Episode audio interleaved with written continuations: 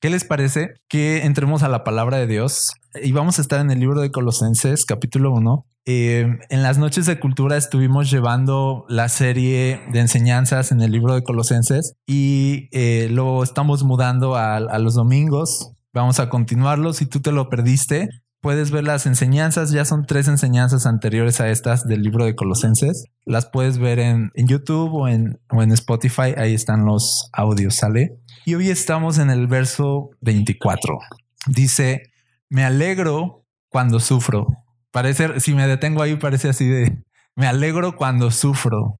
Dice, en carne propia por ustedes. Porque así participo de los sufrimientos de Cristo que continúan a favor de su cuerpo, que es la iglesia.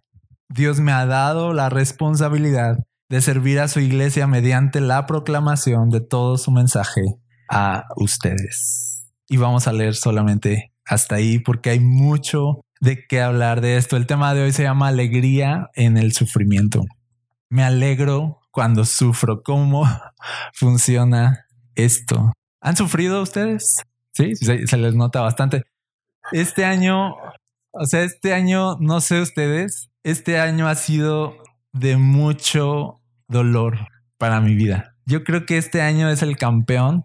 O sea, si los años fueran personas, o sea, si los años de mi vida fueran personas y se echaran ahí uno, o sea, el 2019, o sea, los mata a todos. O sea, es poderoso. Sí, el 2019 es el peor año de mi vida. ¿Sí me explico? O sea, en serio.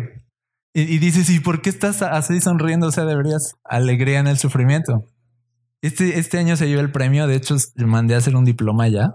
Y, hubo muchos, yo sé que varios acá, o sea, no sé por qué, pero conozco historias y sé que ha sido un año difícil para muchos.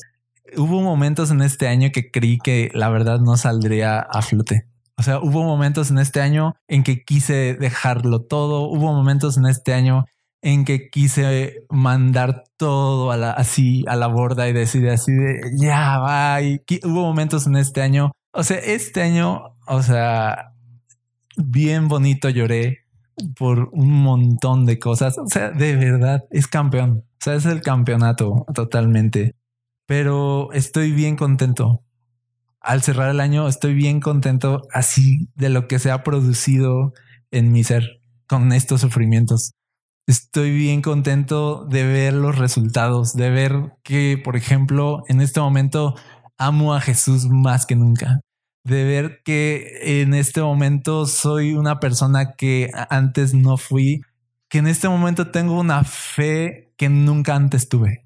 O sea, pienso en todo lo que se ha producido y en todas las cosas que hoy estoy viviendo y entonces digo, estoy contento. Estoy contento de todo lo que Cristo ha hecho. Entonces, cuando dice aquí Pablo, me alegro cuando sufro en carne propia por ustedes, me alegro cuando sufro en carne propia por ustedes, dice, porque entonces esto dice, ha producido cosas a favor de la iglesia y a favor de ustedes. O sea, Pablo no está diciendo me alegra sufrir, sino me alegran los resultados del sufrimiento. Sí, eso es alegría en el sufrimiento. No es de ah, nos gusta sufrir. A mí no me gusta sufrir. No me gusta. O sea, aunque, aunque hay cosas buenas en el sufrimiento, de todas formas no me gusta. Pero sí podemos alegrarnos de los resultados de los sufrimientos. Y entonces este año ha sido así. Les diré la verdad, no me, o sea, no me creo el apóstol Pablo ni nada, pero sí digo de, o sea, me identifico en, creo que los sufrimientos mis sufrimientos y han contribuido a favor de el ministerio que Dios me ha dado. Entonces eso me alegra, eso me alegra. De nada, hermanos. No, o sea, nada cierto. Entonces no se trata de disfrutar lo que sufres o de alegrarte por el dolor, sino alegrarte por lo que el dolor produce de eso, alegrarte. Entonces Pablo nos enseña algo con esta cita de no te concentres en cuánto duele, sino en lo que el dolor produce en ti. Cuando te concentras en cuánto duele, lo único que vas a hacer es estancarte ahí. Tienes que enfocarte en lo que el dolor, a lo que el dolor te lleva, lo que el dolor está produciendo, qué está haciendo Dios en este dolor y enfocarte entonces en los resultados del dolor, porque el, dolor tiene resultados porque las, los momentos malos tienen resultados, porque los momentos oscuros tienen resultados en nuestras vidas, producen algo. Entonces dice Pablo, me alegro cuando sufro porque sufro a favor de ustedes. Ahora quiero decirte algo, tú no has comenzado a vivir sino hasta que dejas de ser el centro de tu vida. En serio, en serio, si lo único que se trata tu vida es de ti mismo, no has comenzado a vivir todavía. Y Pablo dice aquí de, estoy bien contento de que cuando he sufrido, tengo, estoy en la posibilidad de servir mejor a los demás. Y dice de, me llena de alegría eso. O sea, aunque él queda desplazado, porque no lo dije, pero él está escribiendo esta carta en la cárcel. Está en la cárcel. Le está pasando mal. Hay muchas cosas que no puede hacer. Sí, hay muchas cosas, o sea, está en la cárcel. Y dice, estoy bien contento porque ahora que estoy encarcelado, todo ha sido a favor de ustedes. He estado en la posibilidad de servirles mejor a ustedes. Todo es para ustedes. Tú no has comenzado a vivir sino hasta que dejas de ser el centro de tu vida. Si tú eres el centro de tu vida, un encarcelamiento te destruye. Si tú eres el centro de tu vida, una enfermedad te destruye cualquier circunstancia te va a aplastar si eres el centro de tu vida porque eres lo más importante que existe. Pero cuando estás pensando en que estás aquí para otros y para servir a otros, entonces el, sufrimiento te prepara para ese propósito. El sufrimiento te habilita para servir mejor a otros. Y esa es la alegría de Pablo. La dicha de Pablo no era de cómo me encanta sufrir, sino de cómo me encanta bendecir a otros. Esa era la dicha de Pablo. Cómo me hace feliz ser de bendición para otros. Hay una, hay un pasaje cuando Dios llama a Abraham y le hace una promesa. ¿Recuerdas? Génesis 12, 2 dice, esta es la promesa. Le dice Dios a Abraham, haré de ti una, una gran nación, te bendeciré y te haré famoso. Eso suena bien. ¿No? ¿Cuántos dicen amén a eso? ¿No? O sea, haré de ti una gran nación, te bendeciré y te haré famoso. Si se quedara ahí, muchos de nosotros dirían así de, lo compro, ¿no? O sea, ¿de dónde firmo? ¿No? Pero eso no era el fin. Eso no era el fin, nada más así de, ¿y por qué? Pues porque me caes bien.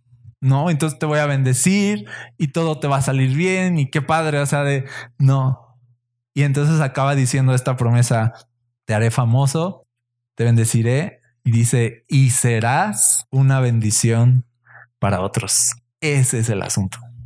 Ese es el asunto central. Serás bendición para otros. Serás bendecido para ser bendición a otros. Ser bendecido por Dios no es un fin en sí mismo, sino ser de bendición. El propósito de la vida no es ser bendecido, el propósito de tu vida es ser bendición. Sí, déjame decírtelo claramente. Tú estás aquí hoy respirando para hacer bendición a otros. No porque le caes bien a Dios. O sea, puedes, puedes caer bien. No porque dice de Dios así de ahí lo quiero que ande ahí. O sea, y lo voy a bendecir un montón, ¿no? Cómo me encanta. Ben. O sea, no. Dios es un Dios de propósito y si nos tiene respirando aquí es por propósitos que Él tiene. ¿Y cuál será ese propósito? Que seas de bendición. A veces como cristianos buscamos a Dios como que para que nos bendiga y pensamos que ese es el fin en sí mismo. No tener cosas, que el favor de Dios esté con nosotros. Y aquí vemos en la promesa completa de Dios Abraham, no es te voy a bendecir, sino vas a hacer bendición a otros. Qué padre promesa, ¿no? Que Dios venga y te diga, mira, te prometo que vas a ser una persona que va a bendecir a otros. Qué padre. Qué padre que Dios diga así de tu identidad. ¿Quién vas a ser? ¿Quién eres tú? Vas a ser bendición. Vas a ser bendición a otros. Entonces el propósito de nuestra vida es bendecir a otras personas. tú no has comenzado a vivir, sino hasta que dejas de ser el centro de tu vida. Ese es tu verdadero propósito, ser bendición. ¿Te acuerdas que Jesús dijo, es más bienaventurado dar que recibir? Es mejor. Cuando dices más bienaventurado es como es más dichoso. Yo sé que no usamos bienaventurado, entonces lo voy a traducir así. No te paras un día y así de, oye, hoy me siento bien bienaventurado. O sea, entonces es más como eres más dichoso, eres, y, y esta palabra nos gusta mucho, eres más feliz cuando das que cuando recibes. Eres más feliz. Hay una satisfacción mucho más profunda cuando das, cuando tu vida cuenta para ayudar a alguien más, para favorecer a alguien más, para bendecir a alguien más. Eres, dice, dice la Biblia, eres más feliz cuando das. No hay mayor dicha que la dicha de dar a otros. ¿Y sabes por qué el alma se alegra cuando da? Porque para eso fuimos creados, para dar. Fuimos creados para bendecir. Existimos para otras personas. Yo sé que en esta generación es así de, ah, ¿por qué? O sea, de ahorita lo más importante es uno mismo, ¿no? Y que los demás me den y que los demás me noten. No yo notar a los demás, no yo levantar a los demás, sino que los demás me levanten a mí. Y dice la Biblia, no, hay más dicha cuando tú existes para otros. Hay más dicha cuando tú bendices a otros. Y Pablo captaba eso y decía de, estoy bien feliz porque aunque estoy sufriendo, estoy bendiciendo. Sí, y entonces esa, la alegría en el sufrimiento tiene que ver con que el, sufrimiento te prepara para bendecir mejor a los demás, para ese propósito que tú tienes de ser bendición. Entonces, ¿quieres ser feliz a pesar de todo? A pesar de todo, porque digo a pesar de todo, porque ese a pesar de todo va a existir en el 2020 también sale.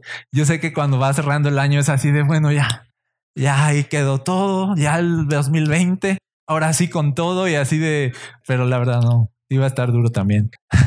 o sea, cada, o sea, Jesús decía de no se preocupen eh, por, por, el mañana, no ocúpense del hoy, dice porque es suficiente con los problemas de ahorita, ¿no? Pero los de mañana ya los te ocuparás de ellos mañana. No está diciendo y porque mañana ya va a estar todo bien, sino de ocúpate de los de ahorita y, y ya porque pues después te vas a ocupar de los de mañana. Entonces, tranquilo, siempre va a haber aflicción. Sale siempre. Entonces, nada aquí de que inicia un nuevo año y este año la voy a romper así de pues, gracias por el entusiasmo, pero la verdad es que o sea, el año te puede romper también. Entonces, em, pero quieres ser feliz a pesar de todo. La Biblia nos enseña, entonces concéntrate en lo que puedes dar a otros más de lo que otros te pueden dar a ti. Concéntrate más en cómo puedes bendecir a los demás, más que cómo otros pueden bendecirte a ti y serás feliz.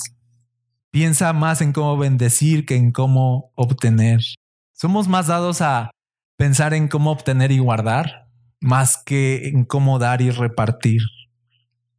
Obtener y guardar es una mentalidad que nos va a acarrear la verdad miseria.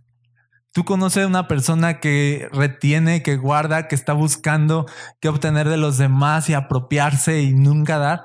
Es una persona miserable, triste. Una persona feliz es una persona que da. Una persona feliz es una persona que bendice. Una persona feliz es una persona que vive para los demás. Entonces dice Pablo, me alegro cuando sufro en carne propia por ustedes. O sea, Pablo está feliz de estoy viviendo mi propósito, estoy sirviéndolos mejor. Dice, pero dice, me alegro cuando sufro por ustedes, porque así participo de los sufrimientos de Cristo que continúan a favor de su cuerpo, que es la iglesia. ¿Qué es esto de participar de los sufrimientos de Cristo? Sufrimientos nos llevan a ser más como Cristo ahorita lo leíamos, ¿no? O sea, si alguien es el campeón en sufrir, es Jesús. Experimentado en quebranto. O sea, quieres hablar de sufrimiento, platica con Jesús. Él lo entiende perfectamente. Sufrimientos nos van a llevar a ser más como Jesús. Y miren, Jesús es nuestro ejemplo a seguir en el vivir para el beneficio de otros. O sea, vamos a entender algo. ¿E-, ¿Eres cristiano? ¿Sigues a Jesús? O sea, te voy a decir algo. Seguimos a una persona que murió en una cruz para el beneficio del mundo. Seguimos a un hombre que se hizo maldición para que nosotros heredáramos bendición. Seguimos a un hombre que abrazó una cruz y sufrió en carne propia para beneficiar a otros. Eso es el cristianismo puro abrazar sufrimiento para que otros sean bendecidos. Eso es el cristianismo puro. Abrazar una cruz para que otros alcancen salvación. Eso es el cristianismo puro. Pablo abrazaba esa cárcel, abrazaba su cruz y decía, va, esta es mi cruz, yo la cargo, este es mi sufrimiento, yo lo abrazo, ¿para qué? Pero no, no voy a quedar aquí llorando y diciendo, pobrecito de mí, sino voy a ver que este sufrimiento y esta cruz es para el beneficio de otros. Y Pablo decía, cuando yo sufro, me identifico con el sufrimiento de Cristo que también sufrió para bendecir, sufrió para dar, sufrió para beneficiar a otros. Eso es el cristianismo puro, abrazar la muerte para que otros encuentren vida. Eso es el cristianismo puro. Así de, ah, pues no sabía. Algunos dicen así, ah, entonces con permiso. No, o sea, de, no me gusta sufrir. Hey, sufrimiento no es malo. Sufrimiento nos lleva al propósito de bendecir a otros. Y fíjate, dice el verso 25, Dios me ha dado la responsabilidad de servir a su iglesia mediante la proclamación de todo su mensaje a ustedes. Ya vimos que Pablo aprendió a alegrarse en sus sufrimientos, pero créanme, no fue de un día para otro. En la Biblia chequé y ya vi que no fue de un día para otro. No fue así de a la primera ya Pablo así bien feliz. O sea, no, o sea, yo ahorita estoy diciéndoles este año fue el peor año de mi vida, pero estoy feliz, pero no, o sea, no estaba feliz. ¿Sí me explico? O sea, no captas eso tan rápido y Pablo no, no fue fácil para él. Hay un momento donde Pablo estaba sufriendo mucho y él lo llamaba un aguijón en su carne un asunto nada agradable en su vida. No se sabe exactamente qué es. Él lo describe como un mensajero de Satanás que lo abofeteaba en las noches. Otros piensan que era una enfermedad.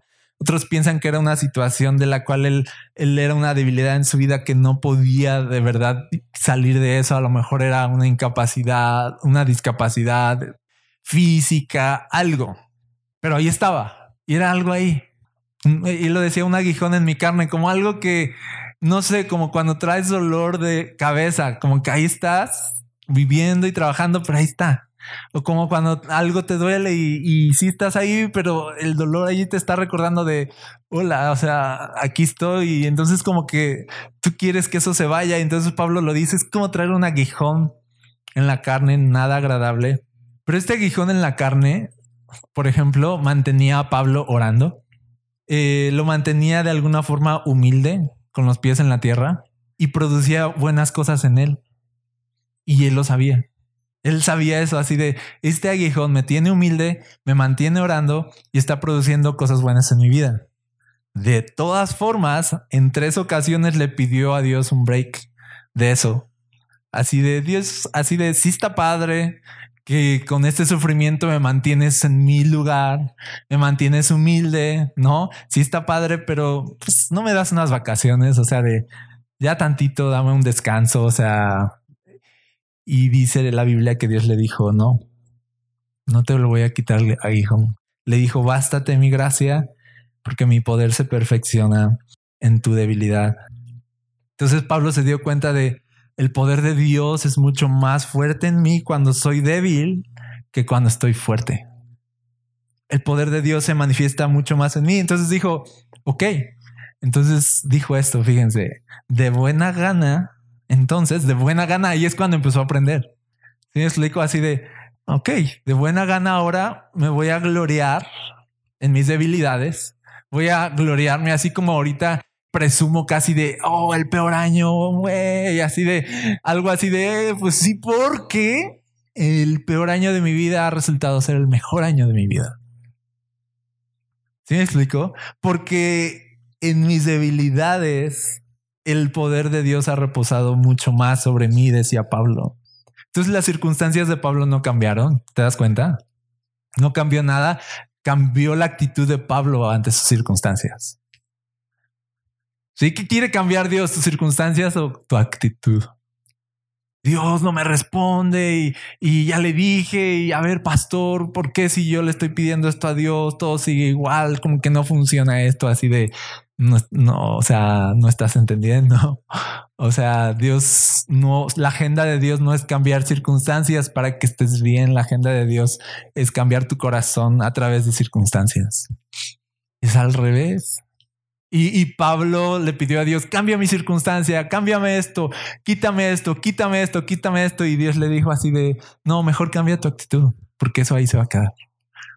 Y Dios dice, entonces empecé de buena gana a sonreírle al sufrimiento. Sí, o sea, empecé a tener otra actitud hacia el sufrimiento. Empezó a ver Pablo con buenos ojos a, su aguijón en la carne. Así se levantaba y así de buenos días, aguijón en la carne, o sea, de cómo dormiste. Porque se dio cuenta que en su sufrimiento era más capaz de cumplir lo que Dios le había llamado a hacer, que era, dice, Dios me ha dado, verso 25, la responsabilidad de servir a su iglesia mediante la proclamación del mensaje. Entonces dice, es una responsabilidad, es, es una tarea que tengo. Y dice, y me doy cuenta que en mis sufrimientos estoy más habilitado para cumplir esta tarea. La agenda de Dios no es evitarnos sufrimientos, sino cargar los sufrimientos de propósitos buenos. ¿Qué te ha llamado Dios a hacer? ¿Cuáles son tus responsabilidades? Te digo algo, el sufrimiento te prepara para esa responsabilidad que tienes. Te prepara. El sufrimiento no te saca de tu propósito, el sufrimiento te mete a tu propósito. Y si no me creen, tenemos a José. O sea, José me encanta. Pobre cuate, pero me encanta su historia.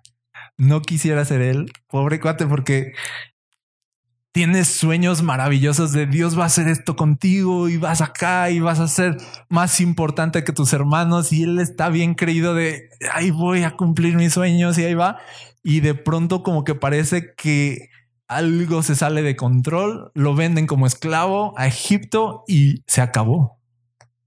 Se separa de su familia y la vida de José es una vida de esclavitud, de servidumbre, de, de dolor. Luego lo incriminan, lo meten a la cárcel.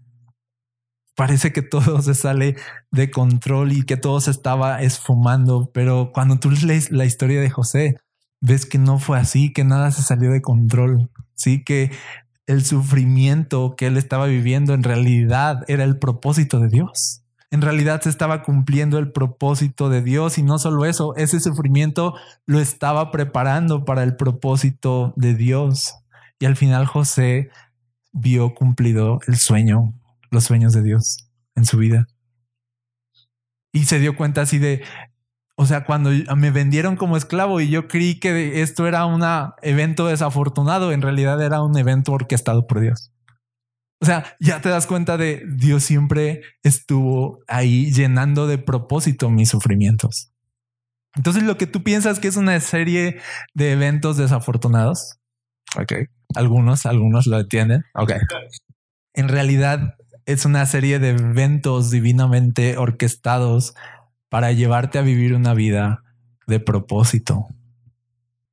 A veces pensamos que la vida es como un viaje en carretera y que cuando todo va bien en la vida es como ir en recta, con un clima así súper padre, con paisajes, escuchando música, ¿no? E, y recto. Y pensamos así como la vida cuando todo va bien es como ir así en la carretera y así de, y hasta cantando, ¿no?